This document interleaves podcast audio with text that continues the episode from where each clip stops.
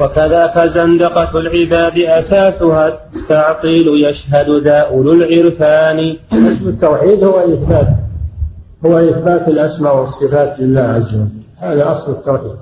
وأصل الزندقة والإلحاد نفي الأسماء والصفات.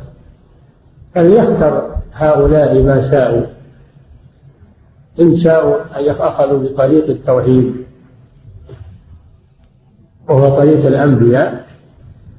وأتباعهم وإن شاءوا أخذوا بطريق الزندقة والإلحاد فصاروا مع مع فرعون وهامان وجماعة الملاحدة في نار جهنم. هم الذين يختارون لأنفسهم هذه الأشياء. نعم.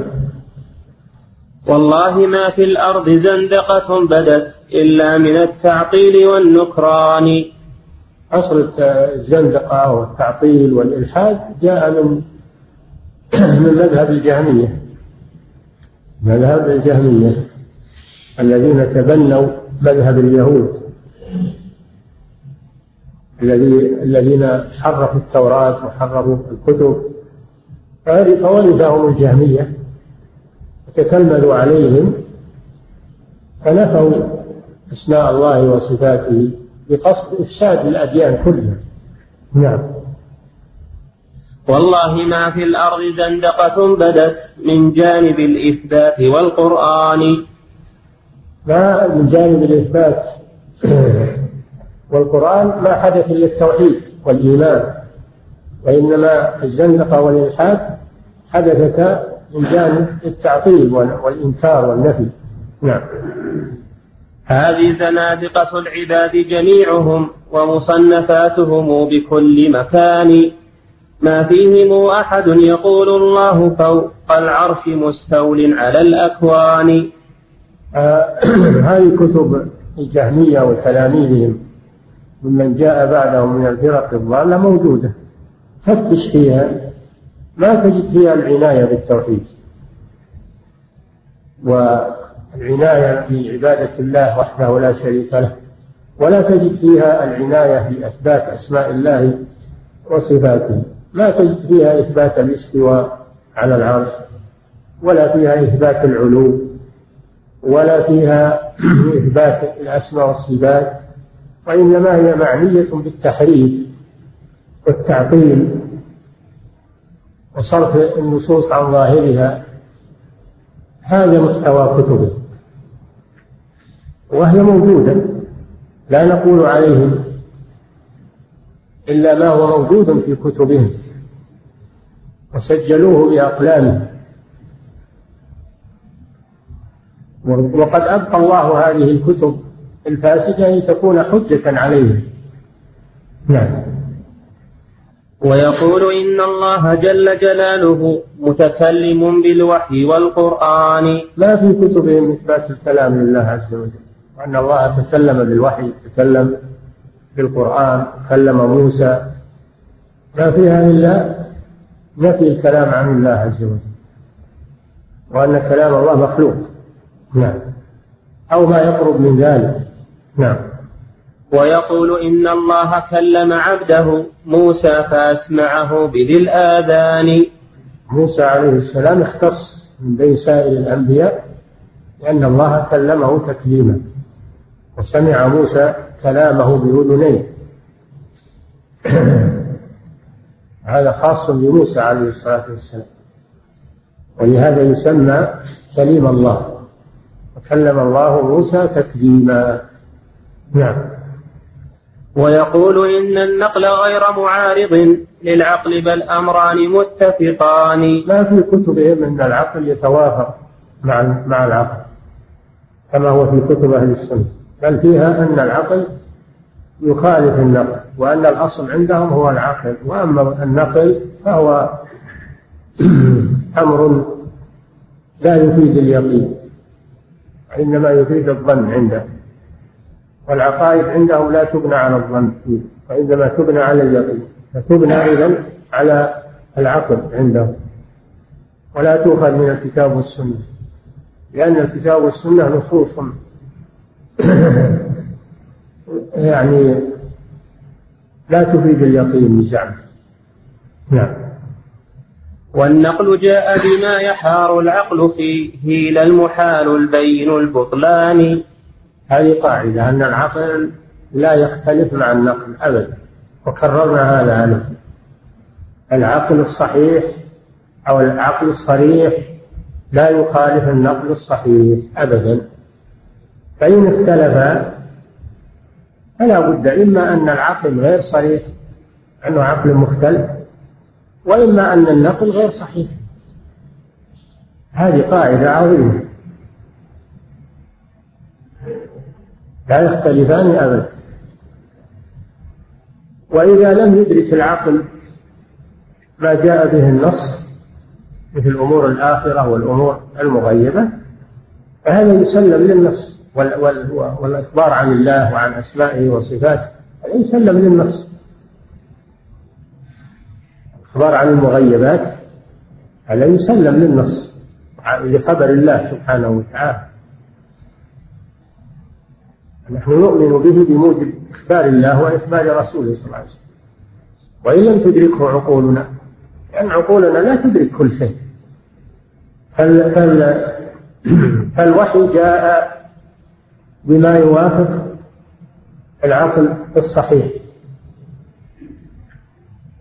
وقد يأتي بما يحار بما يحار فيه العقل لأنه لم يدركه ولم يحط به.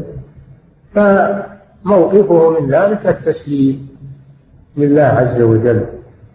ولا يكون من الذين قال الله فيهم بل كذبوا بما لم يحيطوا بعلمه ولما يأتهم تأويله. فالوحي قد يأتي بما تحار فيه العقول ولم يأتي بما يخالف العقول أبدا. نعم. فانظر إلى الجهمي كيف أتى إلى أس الهدى ومعاقل الإيمان. أعد البيت السابق والنقل جاء بما يحار العقل فيه لا المحال البين البطلان. العقل لم يأتي بما تحيله العقول أبدا وإنما قد يأتي بما تحار فيه العقول لأن العقول قاصرة. فموقفها من ذلك التسليم والانقياد لله عز وجل. والانتظار والانتظار حتى يتبين هذا الشيء. نعم. يوم يأتي هل ينظرون إلا تأويله؟ يعني ينتظرون إلا تأويله. يوم يأتي تأويله يقول الذين نسوه من قبل قد جاءت رسل ربنا بالحق. ما يتبين لهم هذا إلا يوم القيامة. عند ذلك يتحسرون ويعترفون أن الرسل جاءت بالحق وهم في الدنيا يكذبونه لا بد من هذا المصير يوم القيامة. قد جاءت رسل ربنا بالحق فهل لنا من شفعاء فيشفعوا لنا؟ أو نرد فنعمل غير الذي كنا نعمل؟ قد خسروا أنفسهم وضل عنهم ما كانوا يفترون نعم. فانظر إلى الجهمي كيف أتى إلى أس الهدى ومعاقل الإيمان بمعاول التعطيل يقطعها فما يبقي على التعطيل من إيمان. فما يبقى. بمعاول التعطيل يقطعها فما يبقى على التعطيل من إيمان. هذه مهنة الجهم أنه يقطع أصول يقطع أصول الإيمان. وإذا قطعها ماذا يبقى؟ يبقى إلا التعطيل المحض والإلحاد والزندقة. هذه مهنة الجهم وأتباعه. نعم.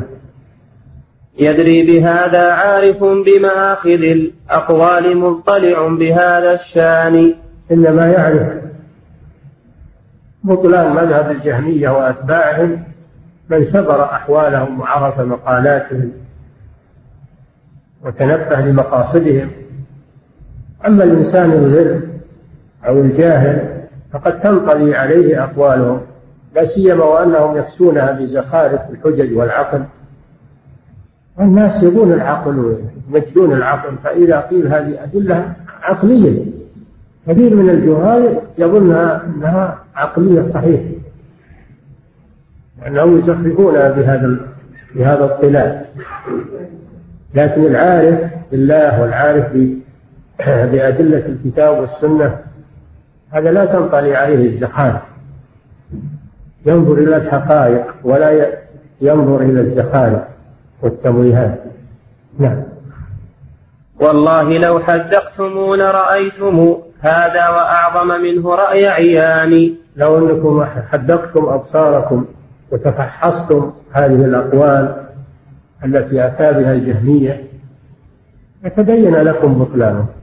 أما أنكم تأخذونها على علاتها وينطلي عليكم زخرفها فهذا هو الهلاك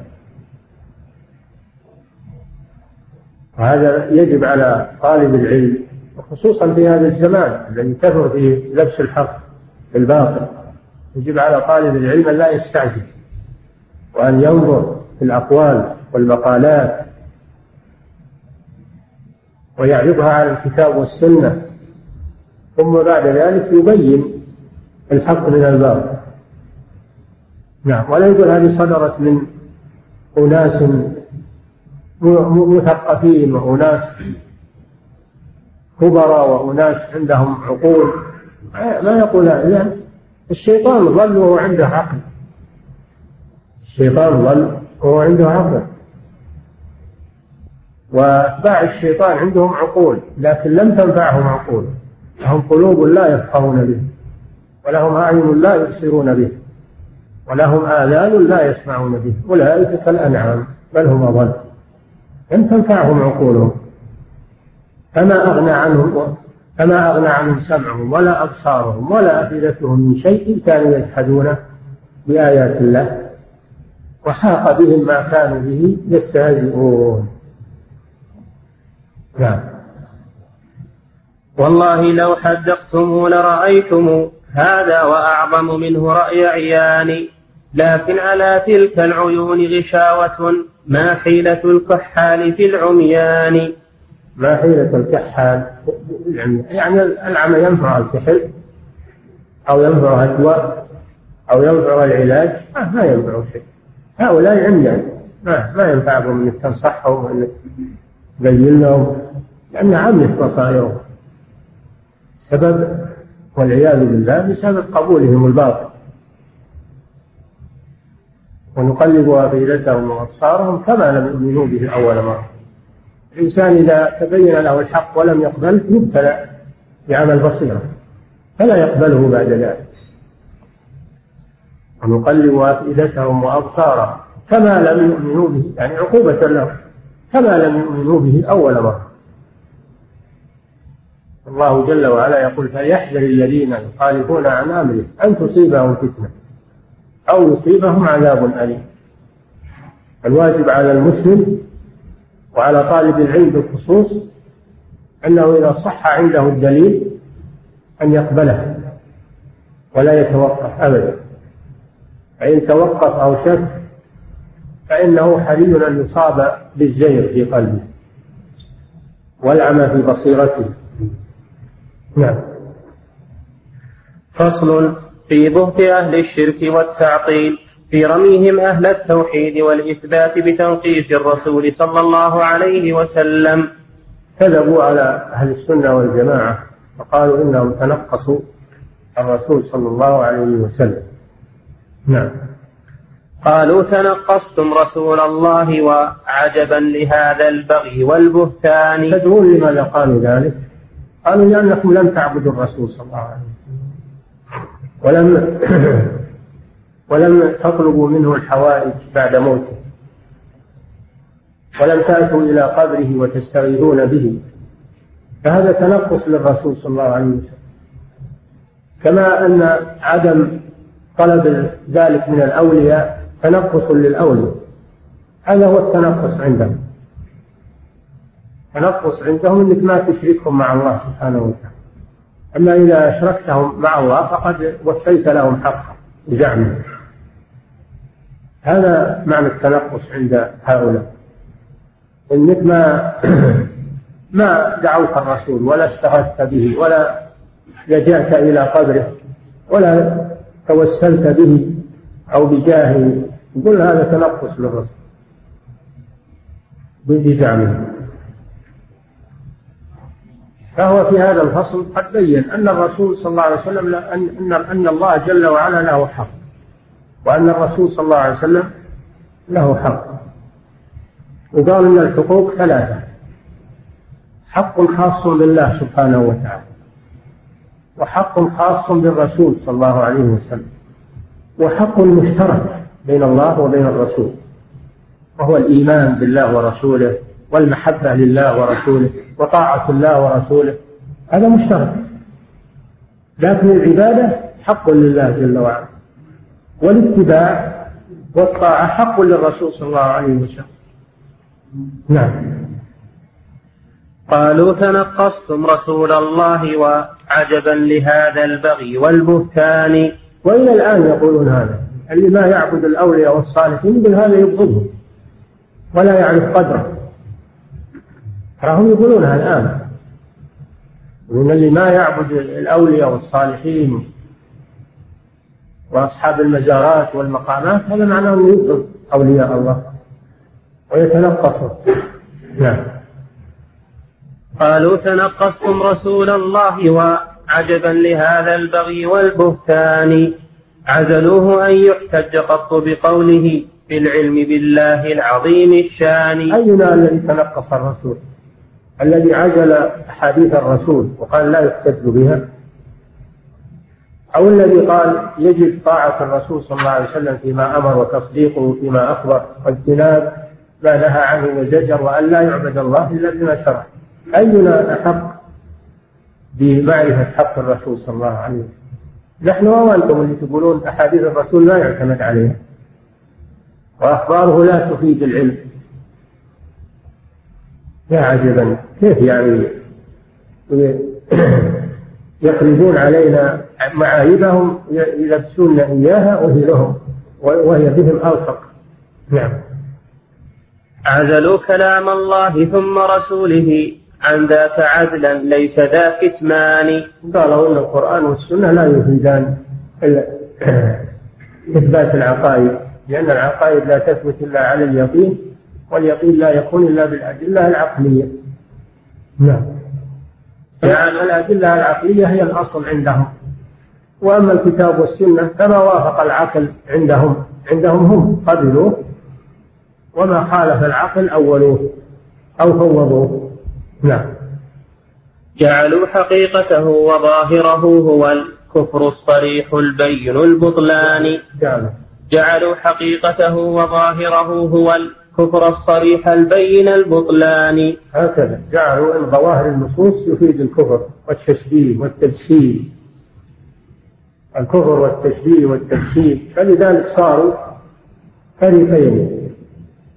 إما مفوضة يفوضون معانيها إلى الله بزعمهم وإما مؤولة يحرفونها إلى معان باطلة.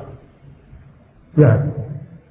أيهم اللي تنقص الرسول؟ اللي, اللي قبل النصوص وما تدل عليه على ما جاءت وهم أهل السنة والجماعة أو الذي حرف النصوص ورفض قبولها. أين بالله الذي تنقص الرسول صلى الله عليه وسلم؟ نعم. قالوا وظاهره هو التشبيه والتجسيم والتمثيل حاشا ظاهر القرآن. قالوا في القرآن والسنة أنها لا تفيد إلا التشبيه. والتجسيم والتمثيل فهي لا تفيد العقائد ولا يبنى عليها العقائد هذه هذه مقالتهم في كتاب الله في سنة رسوله صلى الله عليه وسلم. إذا من هو الذي تنقص الله وتنقص الرسول صلى الله عليه وسلم؟ نعم. من قال في الرحمن ما دلت عليه حقيقة الأخبار والفرقان. فهو المشبه والممثل والمجسم عابد الأوثان للرحمن. هذا عندهم. عندهم الذي يثبت ما أثبته القرآن والسنة مثبت للتشبيه والتجسيم. فيكون عابدا للأوثان. مشرك يسمونه مشرك. يسمون إثبات الأسماء والصفات شرك. يسمونه شرك.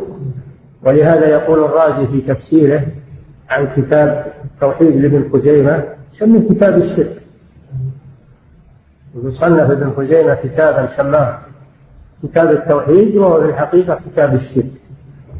لماذا؟ لأنه يثبت الأسماء والصفات لله عز وجل. نعم.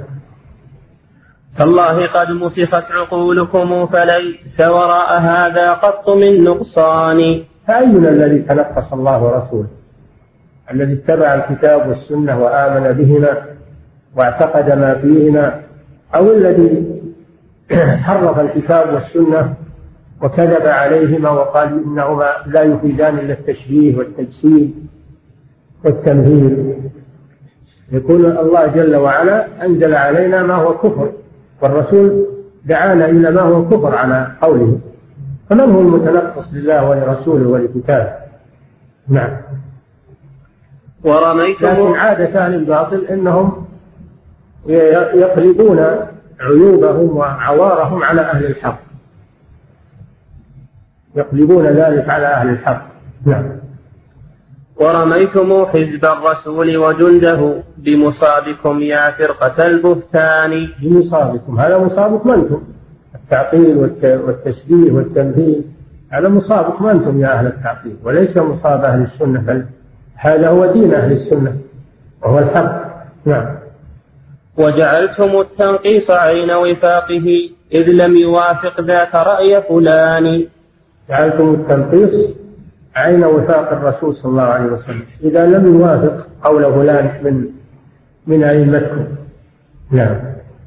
أنتم تنقصتم إله العرش والقرآن والمبعوث بالقرآن. تنقصتم الرب سبحانه. فنفيتم أسماءه وصفاته.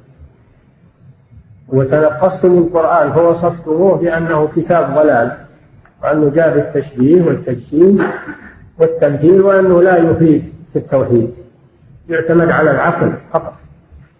وتنقصتم الرسول صلى الله عليه وسلم فيما بلغ عن الله ورميتموه بالخيانة والتلبيس على الناس وأنه ما جاء بالحقائق العقلية. نعم. نزهتموه عن صفات كماله وعن الكلام وفوق كل مكان. هذا من من قلب الحقائق أنهم يصفون يسمون التعطيل تنزيها. يسمون التعطيل بالتنزيه.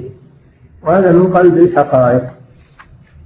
التعطيل ليس تنزيها وإنما هو إلحاد وكفر. التنزيه أن يثبت لله ما أثبته لنفسه أو أثبته له رسول صلى الله عليه وسلم مع نفي التشبيه والتمثيل بالمخلوقات. ليس كمثله شيء وهو السميع البصير. هذا هو هذا هو التوحيد وهو التنزيه الصحيح. فهم أخذوا التنزيه سترة لهم. يسترون بها التعطيل والإلحاد. يسمونه تنزيه وهذه الأسماء تغير الحقائق؟ أنت لو جبت سم قاتل سميته عسل. هل يتحول السم القاتل إلى عسل بسبب التسمية؟ لا لا يتحول.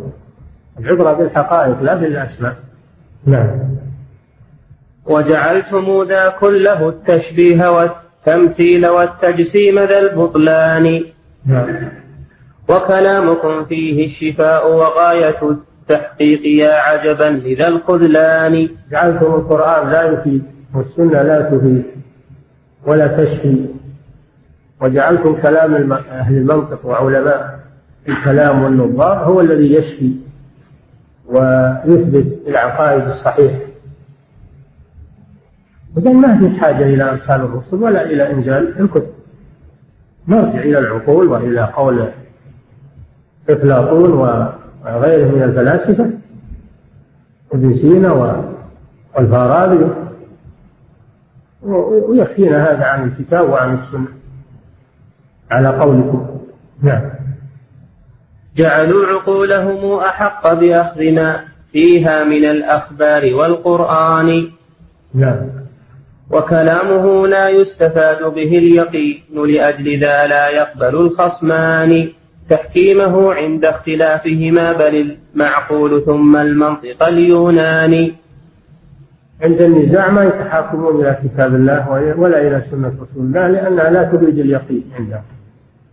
عند التنازع في العقيدة عند التنازع في العقيدة لا يحكمون كتاب الله ولا سنة رسوله لأنهما لا يفيدان اليقين ولكن يحكمون قواعد المنطق منطق اليونان وعلم الكلام هذا الذي يحكمونه عند النزاع في أمور العقيدة. ولا يقبلون إلا حكم العقل فقط. نعم. أي التنقص بعد ذا لولا الوقاحة والجراءة يا أولي العدوان. لما بين حقيقتهم وكشف عوارهم قال أي أي الفريقين أحق بالتنقص؟ هل نحن أهل السنة والجماعة أم أنتم يا أهل التعطيل وهذه هذا مذهبهم ولا يستطيعون ينكرون هذه الأشياء. لا يستطيعون ينكرون هذه الأشياء التي ذكرها عنهم لأنها موجودة في كتبهم ومدونة في كتبهم. تطبع الآن وتحقق وتدرس في كثير من معاهد العالم الإسلامي وهي على هذا الوضع الخبيث. وظل بها أمم من الناس والعياذ بالله. نعم. يا من له عقل ونور قد غدا يمشي به لما فرغ منهم وجندلهم والحمد لله صرعى توجه إلى أهل الحق وحثهم على الثبات على ما هم عليه وأن لا يتأثروا بهذه الشنشنات من أعداء الله ورسوله. نعم. يا من له عقل ونور قد غدا يمشي به في الناس كل زمان لكننا قلنا مقالة صالح في كل وقت بينكم بأذان. الرب رب والرسول فعبده حقا وليس لنا إله ثاني. نعم. فلذاك لم نعبده مثل عبادة الرحمن فعل المشركين. عاد إلى عاد إلى الرد عليهم يقولون تنقصتم الرسول. لأنكم لم تعطوه حق الله كما فعلت النصارى مع عيسى بن مريم. فقالوا المسيح ابن الله أو ثالث ثلاثة أو هو الله.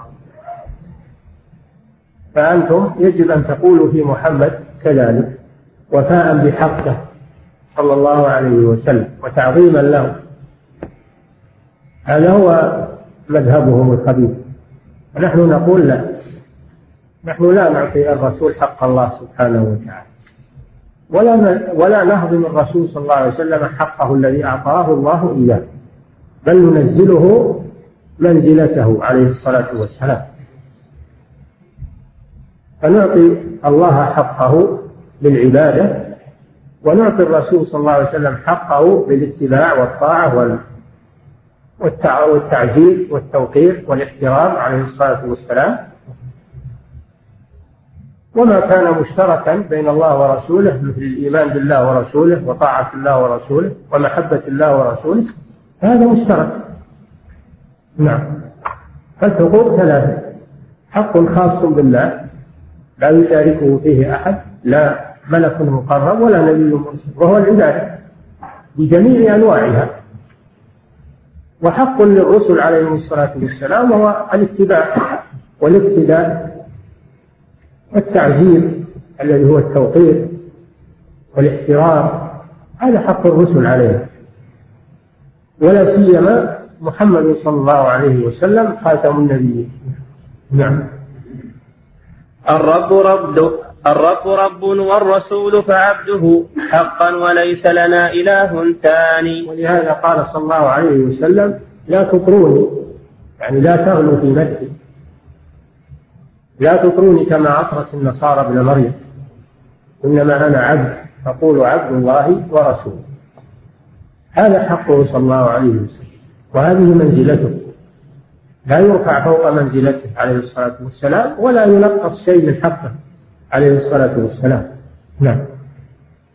فلذاك لم نعبده مثل عبادة الرحمن فعل المشرك النصراني الذي قال ان المسيح ابن الله أو ثالث ثلاث أو الاله المخلص.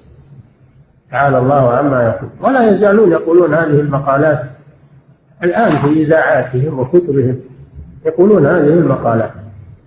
ومع هذا يجي من يقول هؤلاء ليسوا كفار ولا يجوز تكفيرهم يعني ما يجوز تكفيرهم يقولون المسيح ابن الله. ويقولون إن الله ثالث ثلاثة.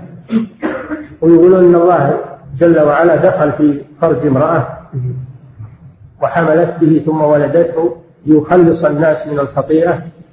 من يقبل هذا الكلام؟ ويقولون لا تكفرون. اليهود الذين يقولون إن الله فقير ونحن أغنياء. يقولون لا تكفرونهم تعالى الله عما يقولون. أو يقولون عزير ابن الله. لا تكفرونهم نعم.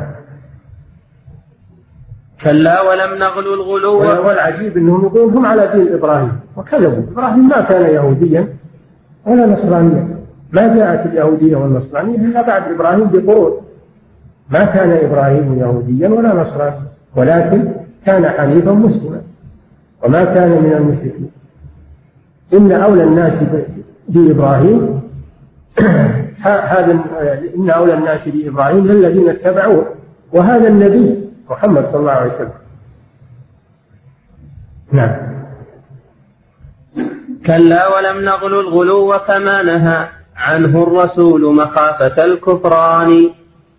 لا نهضمه حقه صلى الله عليه وسلم ونتنقصه كما تنقصته اليهود. ولا نغلو في حقه كما فعلت النصارى بعيسى بن مريم بل نحن ننزل الرسول منزلته التي أنزله الله بها والذي والتي أمرنا بها هو صلى الله عليه وسلم. فقال لا تطروني كما اطرت النصارى ابن مريم إنما أنا عبد. هل العبد يعبد مع الله أو يدعى من دون الله عز وجل؟ إنما أنا عبد. نقول عبد الله ورسوله. نعم. لله حق لا يكون لغيره ولعبده حق هما حقان.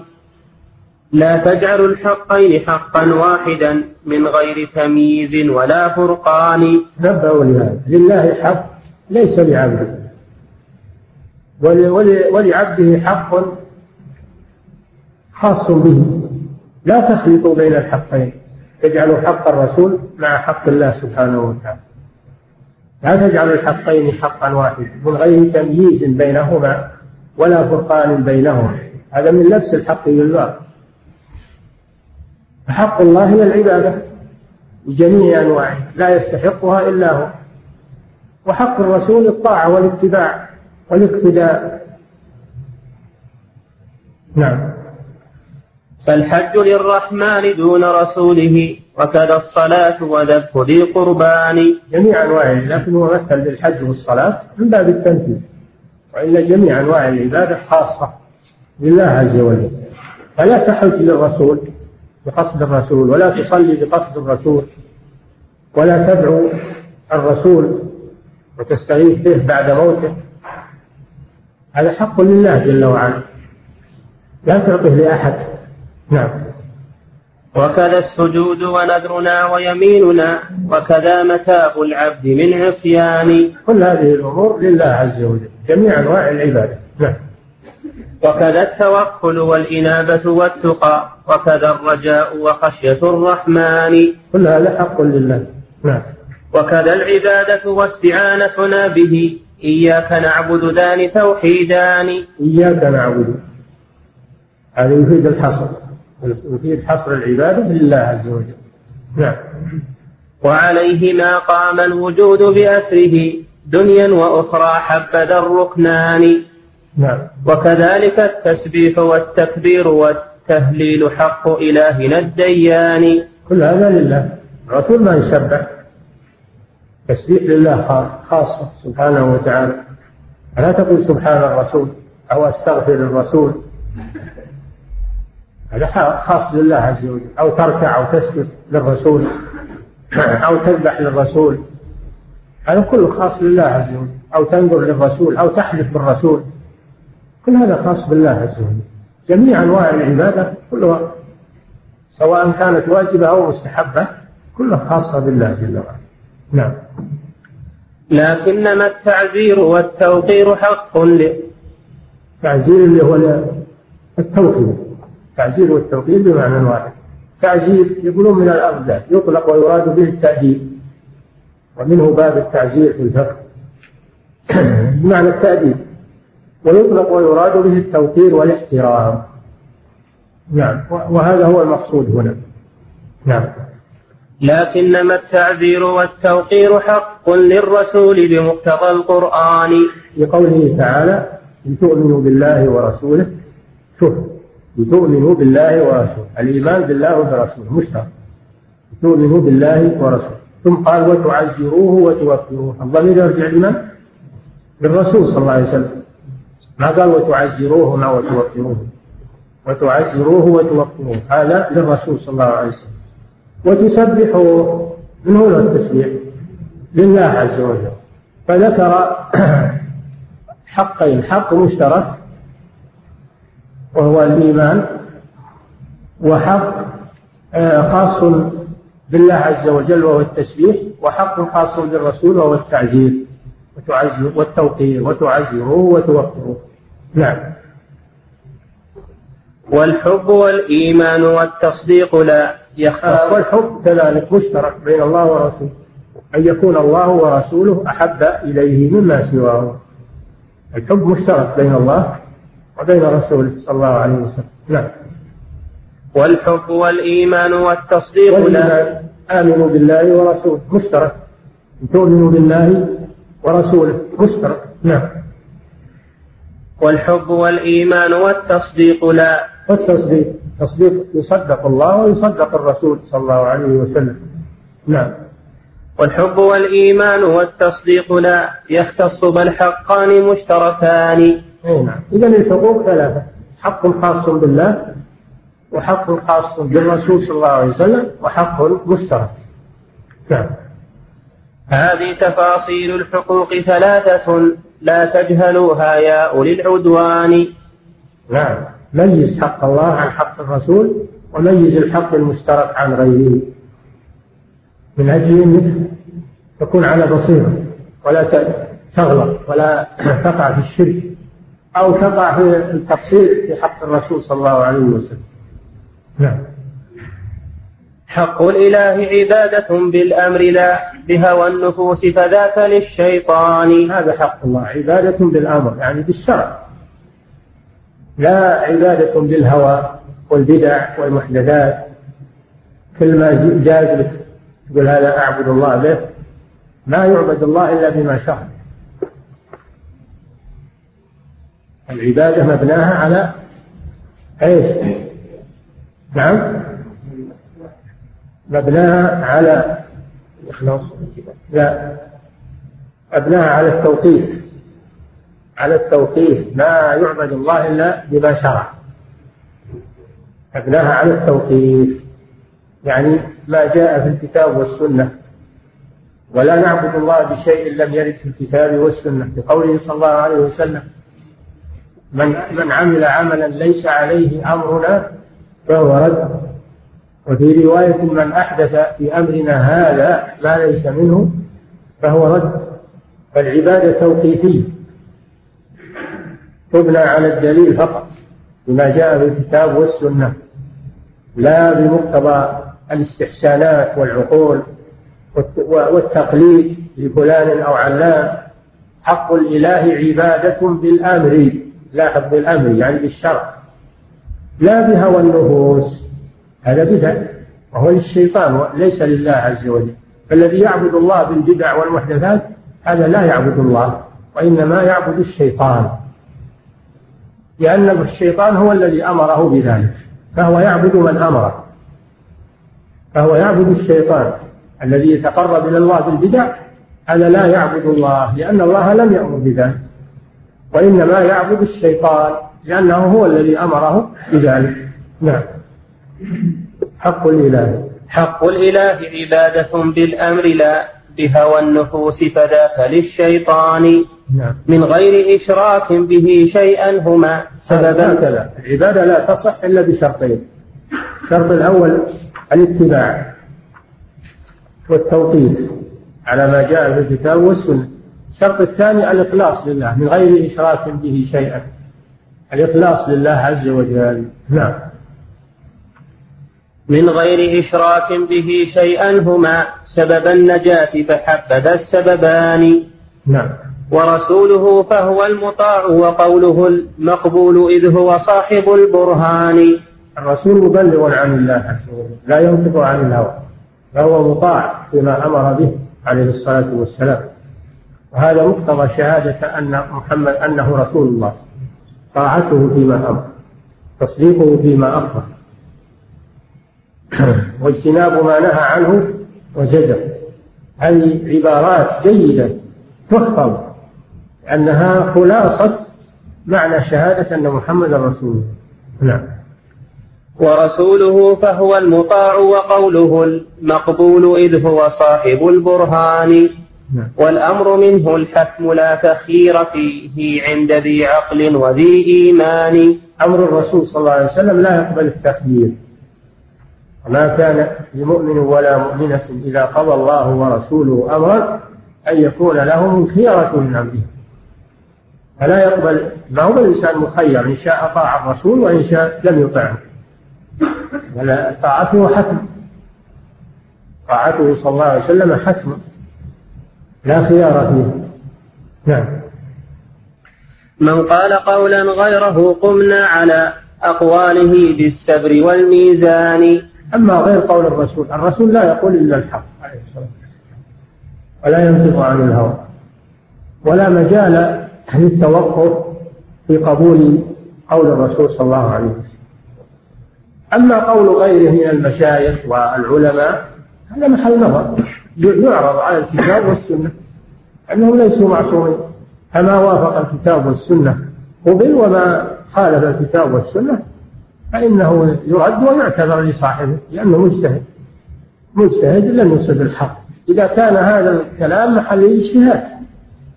أما أمور العقائد ما محل الاجتهاد.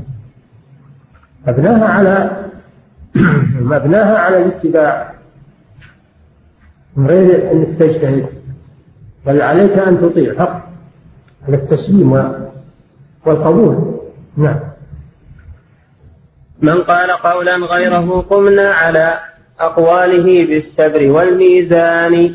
إن وافقت قول الرسول وحكمه فعلى الرؤوس تشال كالتيجان أو خالفت هذا رددناها على من قالها من كان من إنسان.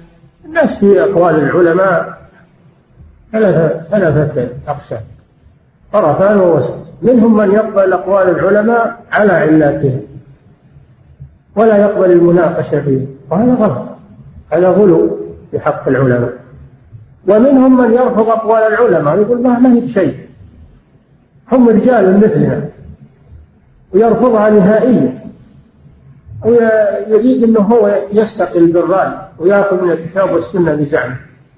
ولا يرجع لاقوال العلم وهذا أيضا غلط وتقصير الوسط وهو الطرف الثالث هو الذي ذكره النووي.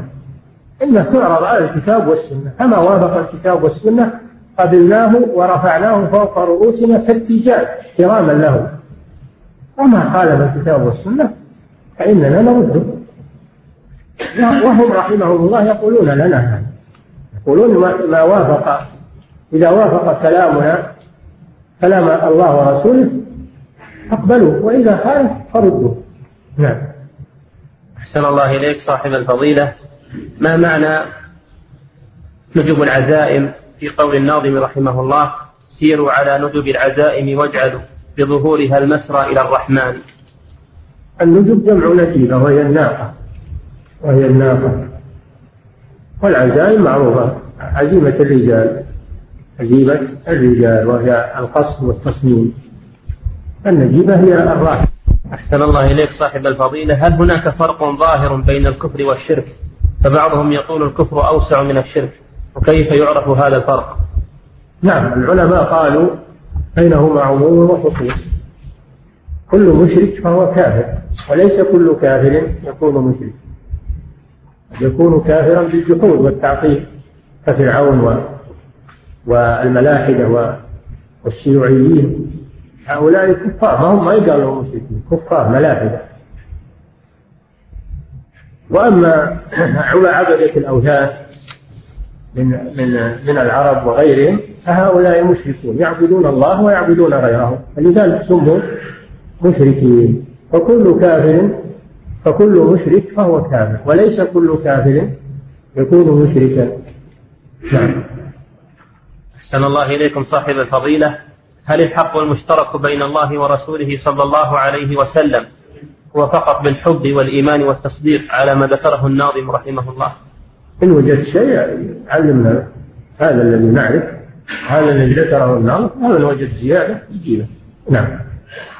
أحسن الله إليك صاحب الفضيلة. ما جاء في القرآن تؤمن بالله ورسوله أطيعوا الله وأطيعوا الرسول. وجاء في السنة أن يكون الله ورسوله أحب إليه مما سواهما. نعم. أحسن الله إليك صاحب الفضيلة كيف قال كيف نوافق بين قوله صلى الله عليه وسلم لا تقولوا ما شاء الله وشاء محمد وبين قوله هذا حكم الله ورسوله. هذا في المشيئة هذا في المشيئة. وأما الحكم فالله يحكم ورسوله يحكم لكن الرسول لا يحكم إلا بما بحكم الله سبحانه وتعالى. فالأصل هو حكم الله سبحانه وتعالى. نعم. أحسن الله إليك صاحب الفضيلة. هل يجوز أن أقول عن رجل من الأشاعرة أنه مبتدع أو أقول عنه أنه أشعري فقط؟ مبتدع من حيث العقيدة. لأن البدع تكون في العبادات تكون في العقائد. فالمعطلة مبتدعة في العقائد. نعم. أحسن الله إليك صاحب الفضيلة. هل هناك نص على أسماء أولي العزم من الرسل؟ حيث إن آية الأحزاب وآية الشورى ذكرتهم دون النص على أنهم أولي العزم. لماذا خصهم الله؟ ما خصهم الله إلا لمزية. إلا لمزية على غيرهم. نعم. أحسن الله إليك صاحب الفضيلة. زعم أحدهم أن هناك قولا لأهل العلم بأن فرعون لعنه الله لا يخلد في النار. فهل هذا صحيح؟ من هو قول هل ينسب إليه القول من أهل العلم؟ ما أعرف أحد قال بهذا. فرعون مخلد في النار. هو وأتباعه. نعم. أحسن الله إليك صاحب الفضيلة. وإمام الكفر وجعلناهم أئمة يدعون إلى النار. يعني ما هو كافر عادي والعياذ بالله بل هو قائد من قواد الكفر. وجعلناهم أئمة يدعون إلى النار ويوم القيامة لا ينصرون. وأتبعناهم في هذه الدنيا آه، لعنة. ويوم القيامة هم من المقبوحين من الذي يقول أنه ما يخلد في النار؟ نعم. أحسن الله إليك صاحب الفضيلة. العقل الصريح. هل كلمة الصريح تعني الصحيح؟ نعم. العقل الصريح يعني السليم من من النقص. صريح يعني سليم من النقص والسليم من اللوث والزيغ. صحيح يعني السليم من الزيغ واللوث والنقص. نعم. أحسن الله إليك صاحب الفضيلة. في المسجد النبوي يتجه بعض المصلين تجاه قبر رسول الله صلى الله عليه وسلم ويرفع يديه ويتمتم بدعاء ثم ينصرف. فما حكم فعله هذا؟ ويزعم انه يسلم على الرسول. إحنا ما لنا الظاهر. أما الباطل فنحن لا نعلم. هو إذا اتجه للسلام على الرسول هذا ظاهر. أما كونه يدعو فيما بينه وبين نفسه شيء ما, ما نسمعه هذا بينه وبين الله ما علينا. نعم. ما نقدر نمنع الناس نقول لا تسلمون على الرسول صلى الله عليه وسلم. نعم. أحسن الله إليك صاحب الفضيلة عند قول الناظم رحمه الله لما ذكر الزنادقة وكتبهم. قال ما فيهم أحد يقول الله فوق العرش مستول على الأكوان. هل معناها أن مذهب أهل السنة والجماعة أنه يجوز أن يقال إن الله سبحانه مستو على الأكوان؟ نعم. العرش يقال مستو على العرش وأما الأكوان يقال مستو عليه لأنها في ملك يده الملك. نعم يده الملك. فهو مستو على الأكوان. ولكنه بذاته مستو على العرش. ما نقول مستو على العرش؟ نعم. أحسن الله إليكم صاحب الفضيلة. هل من حضر الموالد البدعية؟ ويجهل بدعيتها ويحسبها خير وسنة لأنه يحب الرسول صلى الله عليه وسلم. هل يأثم مع أنه يجهل الحكم؟ يأثم لأنه لم يسأل عن حكمه وبين العلماء وبين بين أهل العلم ويسمع الخطب ويسمع الأحاديث في الإذاعة ويقرأ الكتب والتحذير من هذه الموالد ودائمة عليه الحجة.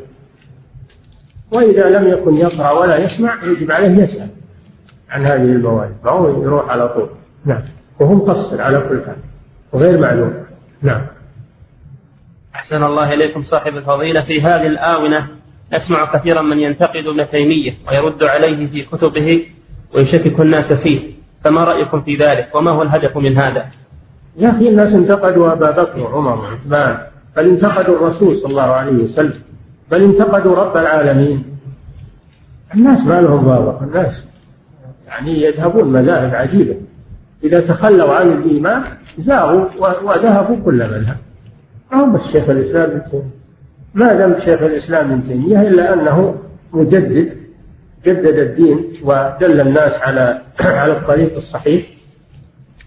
وهم لا يريدون الانتقال عما هم عليه من البدع والمحدثات والشركيات. فصاروا فصاروا ينتقصون شيخ الإسلام ابن تيمية وليس هذا بغريب. ليس هذا بغريب. لماذا عاد الأشاعرة والجهمية؟ لماذا عادوا الإمام أحمد؟ إلا لأنه دلهم على الحق وثبت على على القول بأن القرآن منزل غير مخلوق فصاروا يعيبونه ويعيبون الحنابلة يسمونهم مجسمة. هذا ما هو غريب ولا هو شيخ الإسلام أول من انتقصه أهل الباطل. نعم. أحسن الله إليك صاحب الفضيلة. هل ثبت أن الله كلم نبيه محمدا صلى الله عليه وسلم ليلة الإسراء أو في غيرها؟ ليلة الإسراء نعم. ليلة الإسراء نعم. كلمه وراجعه الرسول صلى الله عليه وسلم في الصلوات الخمس. ولكن هذا كلام خاص. أما موسى عليه السلام فإن الله كلمه بصفة دائمة. لذلك سمي كريم الله. أما الرسول صلى الله عليه وسلم فكان كغيره من الرسل. ينزل عليه جبريل بالوحي. إلا في هذه الليلة فقد كلم الله سبحانه وتعالى بدون واسطة وهذا لا يجعله شريكا لموسى في هذا اللقب العظيم كريم الله. نعم. أحسن الله إليك. قالوا آدم أيضا. آدم كلمه الله. يا آدم. الله جل وعلا قال يا آدم. كلمه الله. ولذلك قالوا في آدم نبي مكلم. ولم يقولوا آدم كلم الله. إنما خص بهذا موسى عليه الصلاة والسلام. نعم. أحسن الله إليكم صاحب الفضيلة. هل قول الصحابي حجة أم ليس بحجة؟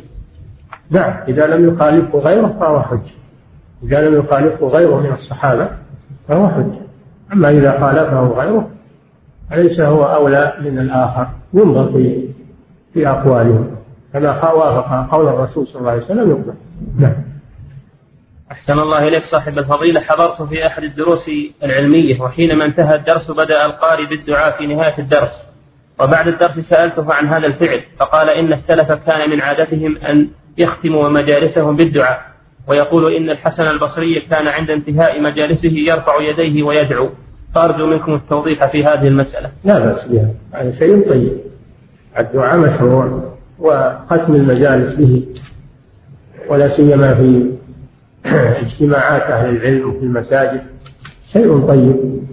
وخصوصا في هذا الزمان المسلمون بحاجة إلى الدعاء والاستغاثة بالله عز وجل للمسلمين. لا حرج في ذلك إن شاء الله. لكن على الذي يدعو أنه يأتي بالأدعية المشروعة ولا يبتكر أدعية جديدة يجتهد فيها. أو يدعو على الناس على مسلم حصل منه معصية أو أول أمر حصل منه مخالفة يدعو عليه بالهلاك بل يدعو له بالهداية. يدعو له بالهداية. أن الله يهديه وأن الله يدله على الحق. بعضهم يقول الله جمد الدم في عروق. كذا وكذا. اللهم اللهم اللهم أيتم اولاده اللهم هذا ما يجوز هذا من الاعتداء في الدعاء. وهذا الدعاء موجه منه إلى مسلم. يزعم أنه خالف وأنه عاصي. ما يجوز تدعو عليه هذا هذا من الاعتداء. ادعو الله له بالهداية. لا سيما إذا كان من ولاة الأمور. ادعو الله له بالهداية والتوفيق. الإمام أحمد على ما لقي من الولاة في عهده يقول لو أن لي دعوة مستجابة فصرفتها للسلطان. هذا هذا هذا العلم وهذا الفقه والنصح. لأن ولي الأمر إذا صلح أصلح الله به الرعية إذا دعوت له تقبل الله دعاءك نفعت الرعية كلها نعم. ينبغي فقه الدعاء يكون داعية فقيه. نعم. أحسن الله إليك صاحب الفضيلة. أعمل في إحدى الجهات الحكومية. ولدينا أفراد يدعون أنهم سنيون واتضح بعد التحقق أنهم رافضة. وهم يتنافسون مع السنيين لشغل الوظائف الجديدة والترقيات. فكيف تنصحنا بأن نتعامل معهم؟ هل نضيق عليهم أم نطبق عليهم قول الله عز وجل لا يجرمنكم شنآن قوم على ألا تعدلوا؟ اعدلوا هو أقرب للتقوى. الظلم لا تظلموهم الظلم لا يجوز حتى ولا ظلم الكفار. لا يجوز الظلم. ولكن لا لا تنبسطوا معهم تضاحكوهم وتستأنسوا بهم. بل عليكم أنكم تؤدون أعمالكم وهم يؤدون أعمالهم ولا يحصل منكم انبساط معهم. وعدم كراهية لهم اكرهوهم وفارقوهم في المجالس ومهما امكنكم الاعتزال عنهم اعتزلوا عنهم. نعم. أحسن الله إليكم صاحب الفضيلة. عندي زكاة مال وأريد إخراجها إلى المسلمين المستضعفين في بعض الدول والذين هم في أشد الحاجة إليها. هل يجوز إخراجها لهم؟ إن كان في البلد من هو أحق فإنه لا يجوز نقلها إلى الخارج. أما إذا كان البلد كله ما فيه مستحق فإنها تنقل قيل تنقل إلى أقرب بلد. وقيل تنقل مطلقة الحاصل أنه زكاة البلد ما تنقل إلا إذا لم يكن في البلد فقراء يستحقونه. قوله صلى الله عليه وسلم في حديث في حديث معاذ أعلمهم أن الله افترض عليهم صدقة تؤخذ من أغنيائهم فترد في فقرائهم. أهل البلد أحق بالزكاة من غيرهم من فقراء البلاد الأخرى. نعم. أحسن الله إليك صاحب الفضيلة ما رأيكم أن تكون للنساء بطاقات شخصية وهوايا نفسية للإثبات؟ هذا ممنوع. هذا ممنوع ولا يجوز. لأن المرأة إذا حصلت على بطاقة شخصية استقلت بنفسها وصارت تسافر تروح بدون محرم وبدون إذن ولية. وتخرج من البيت وتروح لما لما تريد. معها بطاقتها و يعني أعطيتموها جنحان تطير به ما يجوز. نعم. أحسن الله إليكم صاحب الفضيلة هل يجوز أخذ شيء من الكافر للاستفادة منه ثم رده إليه؟ وما هي حدود التعامل معه؟ التعامل مع الكافر بالبيع والشراء تبادل المنافع المباحة لا بأس به. ومن ذلك العارية وقبول هديته أيضا إذا أهدى إليك شيئا مباحا. لا مانع. نعم. أحسن الله إليك صاحب الفضيلة. ما حكم بطاقة فيزا الخاصة لبنك الراجحي؟ وهل هي كغيرها مما يستخرج من البنوك الربوية الأخرى؟ الفيزا ما تجوز بجميع أنواعها لأنها وسيلة للربا. لكن البطاقة التي تسحب بطاقة السحب لك رصيد في البنك ومعك بطاقة تسحب من رصيد هذا لا بأس يعني ما تأخذ لأحد شيء وإنما تأخذ من حلالك ومن مالك. بواسطة هذه البطاقة بطاقة السحب فقط. أما بطاقة الائتمان أو بطاقة الضمان أو ما أشبه ذلك هذه ما تجوز لأنها ربويات يدخلها الربا نعم. أحسن الله إليكم صاحب الفضيلة ما هي حدود عورة المرأة عند محارمها؟ كلها عورة ما عدا الوجه والكفان والرأس والقدمان والباقي كله عورة. شداعي الكشف طلع طلع سيجانها طلع عقودها عند محارم طلع صدرها عند محارمها من قال هذا؟ ما يجوز هذا. كلها عورة ما عدا ما جرت العادة لكشفه من أطرافها. وجهها وكفيها وقدميها ولا بأس أنها تطرح غطاء رأسها. ما في مانع عند محرمها نعم. أحسن الله إليكم. صاحب الفضيلة يوجد في بعض الأسواق بعض الأطعمة تدخل في تكوين تدخل في تكوين مواد حفظها مواد من حيوانات ميتة وبعضها من الخنزير. ما حكم أكل هذه الأطعمة؟ إذا ثبت هذا أن فيها خلط من الخنزير أو من الخمر يحرم أو من الميتة يحرم أما إذا لم يثبت وإنما هي مجرد شائعات ولم يثبت شيء فالأصل الإباحة. نعم. الله تعالى أعلم وصلى الله وسلم على نبينا محمد وعلى آله وصحبه أجمعين.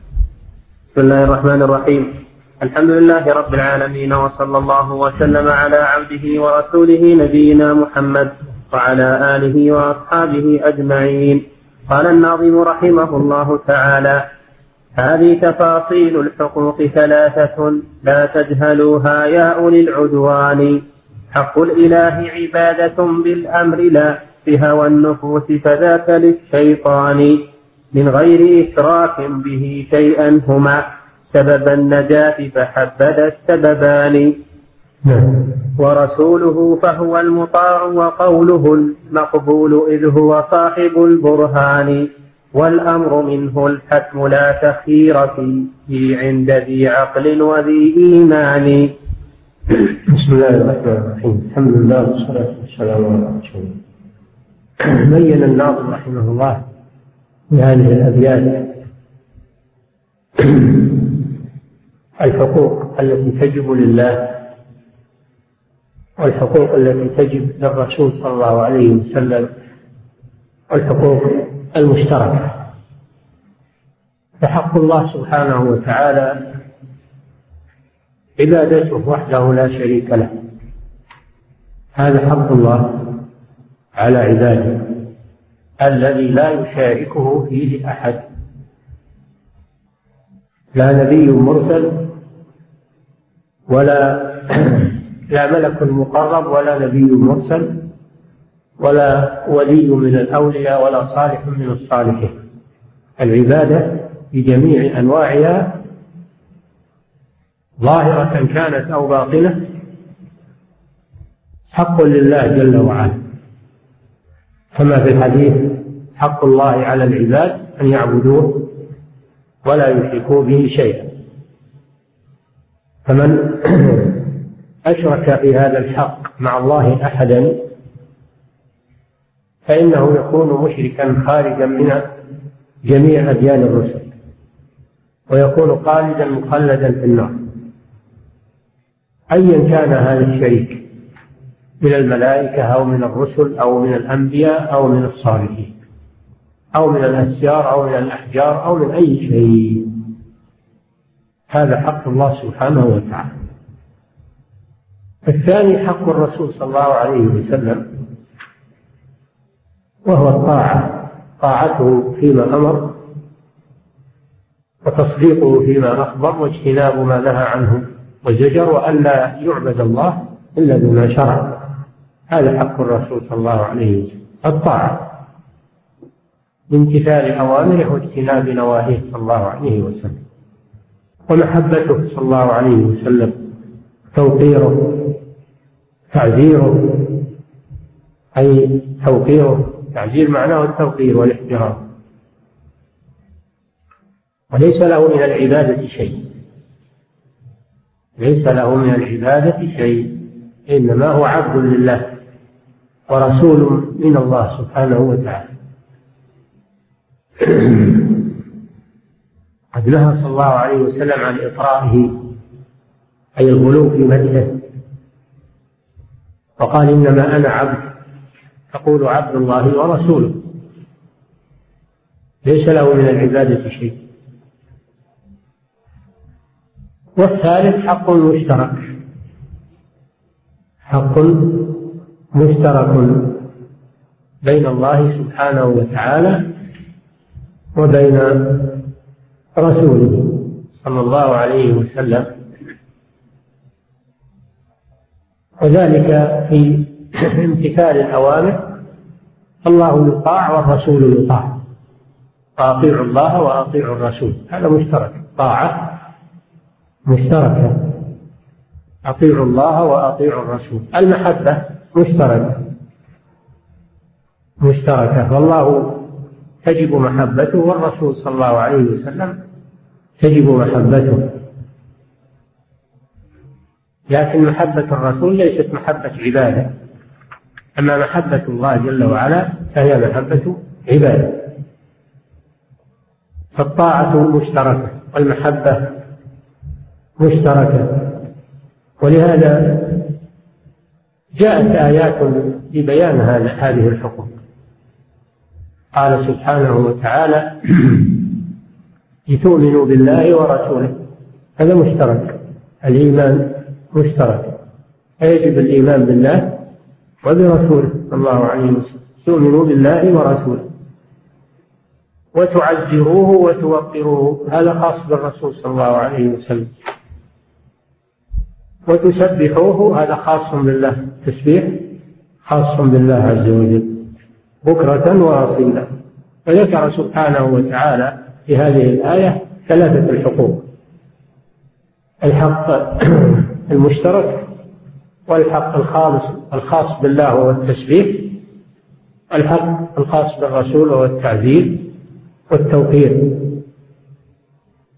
وكما في قوله تعالى ولو أنهم رضوا ما آتاهم الله ورسوله فالله يؤتي يعني يعطي والرسول يعطي عليه الصلاة والسلام. الرسول يقسم ويعطي. الله جل وعلا يعطي بمعنى يرزق وييسر. ولو أنهم رضوا ما آتاهم الله ورسوله. هذا مشترك. وقالوا حسبنا الله. هذا خاص بالله سبحانه وتعالى. خاص بالله. الحسب وهو الكافي. خاص بالله. فقالوا حسبنا الله. سيؤتينا الله من فضله ورسوله. الإيتاء هذا مثل الإعطاء. مشترك. قالوا حسبنا الله. سيؤتينا الله ورسوله. ثم قال إنا إلى الله راغبون. هذا خاص بالله. الرغب خاص بالله جل وعلا. لأنه نوع من أنواع العبادة. فهو خاص بالله. فيجب أن نفرق بين الحقوق. ولهذا سيأتي في النظم أيضا قوله لله حق ليس لعبده. ولعبده حق هما حقان. لا تجعلوا الحقين حقا واحدا. من غير تمييز ولا فرقان. الأمر واضح في هذا لا إشكال فيه. لكن هؤلاء يخلطون يخلطون بين حق الله وحق رسوله. فيجعلون حق الله الخاص به سبحانه مشتركا مشتركا بين الله ورسوله فيدعون الرسول ويستغيثون به بعد وفاته ويتقربون إليه ويتبركون بقبره فيصرفون حق الله للرسول صلى الله عليه وسلم. وهذا من الانتكاس. نعم. كذلك من حق الرسول صلى الله عليه وسلم الصلاة والسلام عليه. إن الله وملائكته يصلون على النبي يا أيها الذين آمنوا صلوا عليه وسلموا تسليما. هذا من حقوق صلى الله عليه وسلم. نعم. من قال قولا غيره قمنا على أقواله بالسبر والميزان. الأقوال انتقل انتقل الشيخ إلى الأقوال. ما قاله الله ورسوله هذا لا لا تردد فيه. يجب يجب قبوله. ما قاله الله أو قاله الرسول صلى الله عليه وسلم هذا يجب قبوله على الرأس والعين. فمن لم يقبله فإنه لا يكون مؤمنا. وما كان لمؤمن ولا مؤمنة إذا قضى الله ورسوله أمرا أن يكون لهم الخيرة من أمرهم. من يعص الله ورسوله فقد ضل ضلالا مبينا. كما قاله الله في القرآن أو قاله الرسول صلى الله عليه وسلم في السنة فلا مجال للتردد في قبوله وامتثاله. أما ما قاله العلماء فهذا لا يقبل ولا يرد مطلقا. لا يقبل مطلقا ولا يرد مطلقا بل يعرض على الكتاب والسنة. فما وافق الكتاب والسنة فهو مقبول. وما خالف الكتاب والسنة فهو مردود. هذا الفرق بين قول الله وقول الرسول وبين قول غير غيرهما من أهل العلم. وهناك طرفان ووسط في هذا. فمن الناس من لا يقبل أقوال العلماء مطلقا. وهذا لجهلهم ما ترفض أقوال العلماء مطلقا. يقولون هم رجال ونحن رجال ولا علينا من أقوالهم. هذا غلط كبير وضلال. والعكس من يأخذ أقوال العلماء قضية مسلمة ويقبلها مطلقا. ولو قال الكتاب يقول هم أعلم منا. يقول الله يقول كذا والرسول يقول كذا يقول لكن الإمام فلان يقول كذا وهو أعلم منا. فيرفضون. يرفضون نصوص الكتاب والسنة ويأخذون أقوال أشياخهم تعصبا. ويقولون هم أعلم منا. وهذا موجود عند المتعصبين. من أتباع المذاهب الأربعة وغيرهم. وهذا مرفوض بلا شك لأنه تقديم لقول فلان وعلان على قول الله ورسوله وهذا ضلال. ومن تعمده فهو كافر يقول شيخ الإسلام رحمه الله من زعم أن أحدا تجب طاعته مطلقا غير الرسول صلى الله عليه وسلم فإنه يستتاب. فإن تاب وإلا قتل. من زعم أن أحدا يجب قبول قوله فإنه غير الرسول صلى الله عليه وسلم فإنه يستتاب. أو أو من قال إن أحدا تجب طاعته مطلقا غير الرسول صلى الله عليه وسلم فإنه يستتاب. فإن تاب وإلا قتل. فهذا طرف متعصب. وطرف غال في رد أقوال العلماء. حقها وغير وصوابها وخطأها. وهذا غلط أيضا. والوسط هو هو الصحيح. أننا نعرض أقوال أهل العلم على الكتاب والسنة فما وافق فهو مقبول وما خالف فإنه مردود. هذا هو القول الوسط وهو القول الحق. نعم. إن وافقت قول الرسول وحكمه فعلى الرؤوس تسال كالتيجان لا شك أقوال العلماء والأئمة إذا وافقت قول الرسول صلى الله عليه وسلم فإنها تحمل على الرؤوس إكراما له كالتيجان والغالب أن الأئمة رحمهم الله لا يخالفون الكتاب والسنة وإن حصل منهم خطأ فهو غير مقصود. حصل منهم خطأ لأنهم بشر والبشر غير معصوم إلا من عصمه الله سبحانه وتعالى. وهو غير مقصود أيضا. وإلا فالغالب عليهم رحمهم الله الحرص على اتباع الكتاب والسنة لأنهم يقصدون اتباع الكتاب والسنة ولا يقصدون الهوى قرابة النفوس. نعم. أو خالفت هذا رددناها على من قالها من كان من إنسان. من كان من إنسان ولو كان من أكابر الأئمة الإمام أبي حنيفة أو مالك أو الشافعي أو أحمد فإنها فإنها لا تقبل ما دامت مخالفة. وهم يقولون هم يوصوننا بذلك الأئمة رحمهم الله يوصوننا بذلك يقولون إذا خالفت أقوالنا قول رسول الله صلى الله عليه وسلم فخذوا قول رسول الله. هم أجمعوا على هذا. نعم. أو أشكلت عنا توقفنا ولم أشكل. أو أشكلت عنا توقفنا ولم نجزم بلا علم ولا برهان. إذا خالفت مخالفة صريحة رددناها. يعني ثلاث حالات. الحالة الأولى أن توافق قول الله وقول رسوله. فلا تردد في قبولها.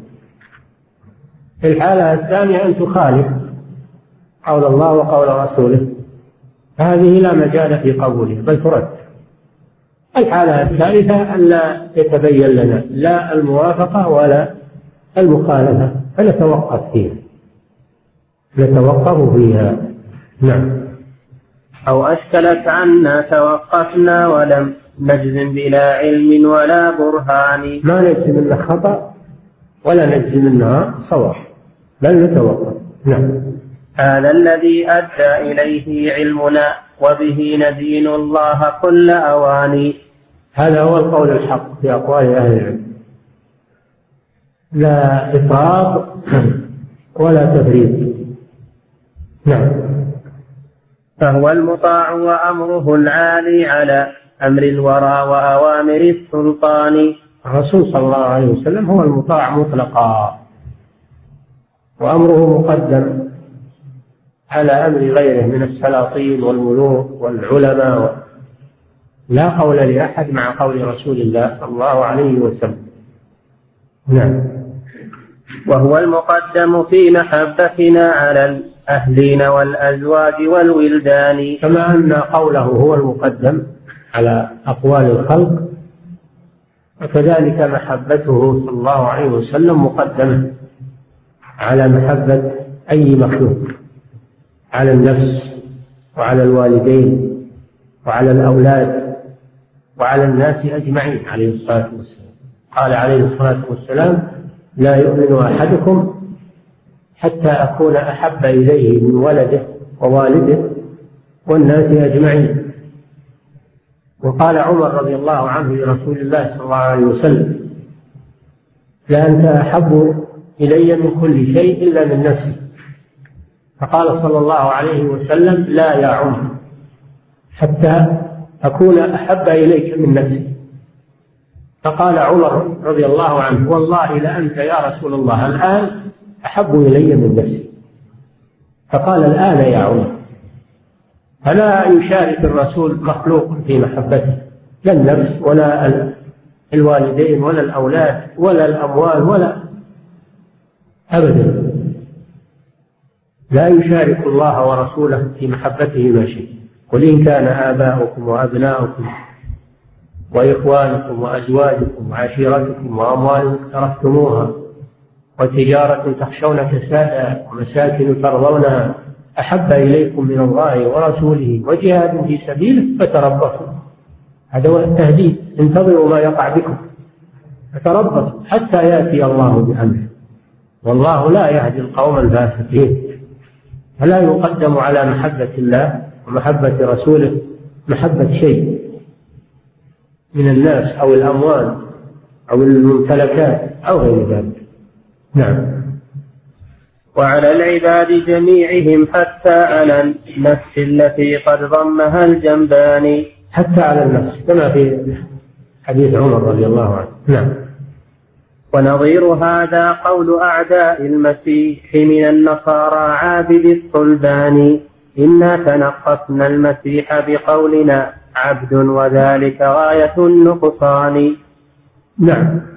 الذين يغلون في حق نبينا محمد صلى الله عليه وسلم ويرفعونه فوق منزلته ويعطونه شيئا من العبادة الدعاء والاستغاثة بعد موته صلى الله عليه وسلم طلب الشفاعة منه بعد موته.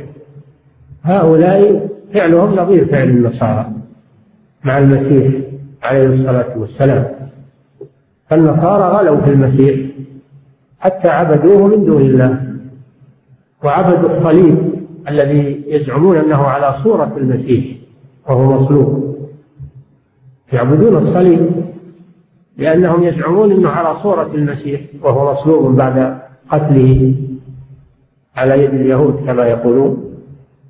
فهذا غلو في المسيح رفعوه من منزلة العبودية إلى منزلة الرب سبحانه وتعالى. فغلاة هذه الأمة الذين غلوا في الرسول صلى الله عليه وسلم غلو مثل غلو النصارى. ولهذا قال صلى الله عليه وسلم لا تطروني كما أطرت النصارى ابن مريم. إنما أنا عبد فقولوا عبد الله ورسوله. ولاحظوا قول النصارى لأن الآن صاروا يسمون أنفسهم بالمسيحيين. هذا تضليل هم ليسوا مسيحيين هم نصارى. اسمهم في الكتاب والسنة النصارى. فهم تهربوا من هذا الاسم وتسموا بالمسيحيين وهذا كذب وافتراء. المسيحيين معناه نسبة إلى المسيح. والمسيح عليه الصلاة والسلام بريء منهم فليسوا من المسيح؟ كما أن اليهود لعنهم الله فروا من من لفظ اليهود الذي صبت عليه اللعنات والدم في القرآن والسنة فروا من ذلك إلى اسم إسرائيل الذي هو نبي الله يعقوب. وإسرائيل عليه الصلاة والسلام بريء منه لأنه نبي الله وهؤلاء كفار فلا علاقة لهم بإسرائيل عليه الصلاة والسلام. لا من قريب ولا من بعيد. فهم أرادوا بهذا الفرار من الاسم المذموم والتلبيس على الناس. نعم. إنا تنقصنا المسيح بقولنا عبد وذلك غاية النقصان. لو قلتم ولد إله خالق وفيتموه حقه بوزان هذا قول النصارى. إذا قلنا أن المسيح عبد تنقصناه والصواب عندهم قبحهم الله أنه ابن الله أو هو الله أو ثالث ثلاثة. قالوا هذا حق المسيح. فأعطوا حق الله للمسيح قبحهم الله. كذلك من غلا في محمد صلى الله عليه وسلم من هذه الأمة يكون أعطى محمد صلى الله عليه وسلم حق الله. نعم. وكذاك أشباه النصارى مذ غلوا في دينهم بالجهل والطغيان. من هذه الأمة أشباه النصارى من هذه الأمة الذين غلوا في المسيح غلوا في محمد صلى الله عليه وسلم أو غلوا في الأولياء الصالحين. فأعطوهم حق الله سبحانه وتعالى أو أشباه النصارى. نعم. صاروا معادين الرسول ودينه في سورة الأحباب والإخوان. صاروا معادين الرسول بهذا الفعل وهم في صورة أنهم يحبونه وأن هذا من حبه. الغلو فيه يزعمون أنه من حبه والاعتدال يزعمون أنه بغض للرسول صلى الله عليه وسلم وجفا الاعتدال في حق الرسول يزعمون أنه جفا وبغض والغلو يسمونه حبا للرسول صلى الله عليه وسلم. وهذا من أقبح الكذب والافتراء. نعم. انظر إلى تبديلهم توحيده بالشرك والإيمان بالكفران. نعم. بدلوا بدلوا الإيمان بالكفر. وبدلوا التوحيد بالشرك. وهم يسمونه محبة للرسول صلى الله عليه وسلم. وهو شرك. ويسمونه إيمان وهو وهو كفر والعياذ بالله. نعم. وانظر إلى تجريده التوحيد من أسباب كل الشرك بالرحمن. انظر إلى تجريد الرسول صلى الله عليه وسلم أي تخليص التوحيد من كل أسباب الشرك. قد فقد فقد اهتم صلى الله عليه وسلم بالتوحيد غاية الاهتمام وسد كل الوسائل التي تفضي إلى الشرك فنهى عن الغلو في حقه في المدح في مدحه. نهى عن الغلو في مدحه صلى الله عليه وسلم لأن هذا وسيلة إلى الشرك. ونهى عن الصلاة عند القبور لأنها وسيلة إلى الشرك. ونهى عن الصلاة عند طلوع الشمس وعند غروبها لأنه وسيلة إلى الشرك والتشبه بعباد الشمس.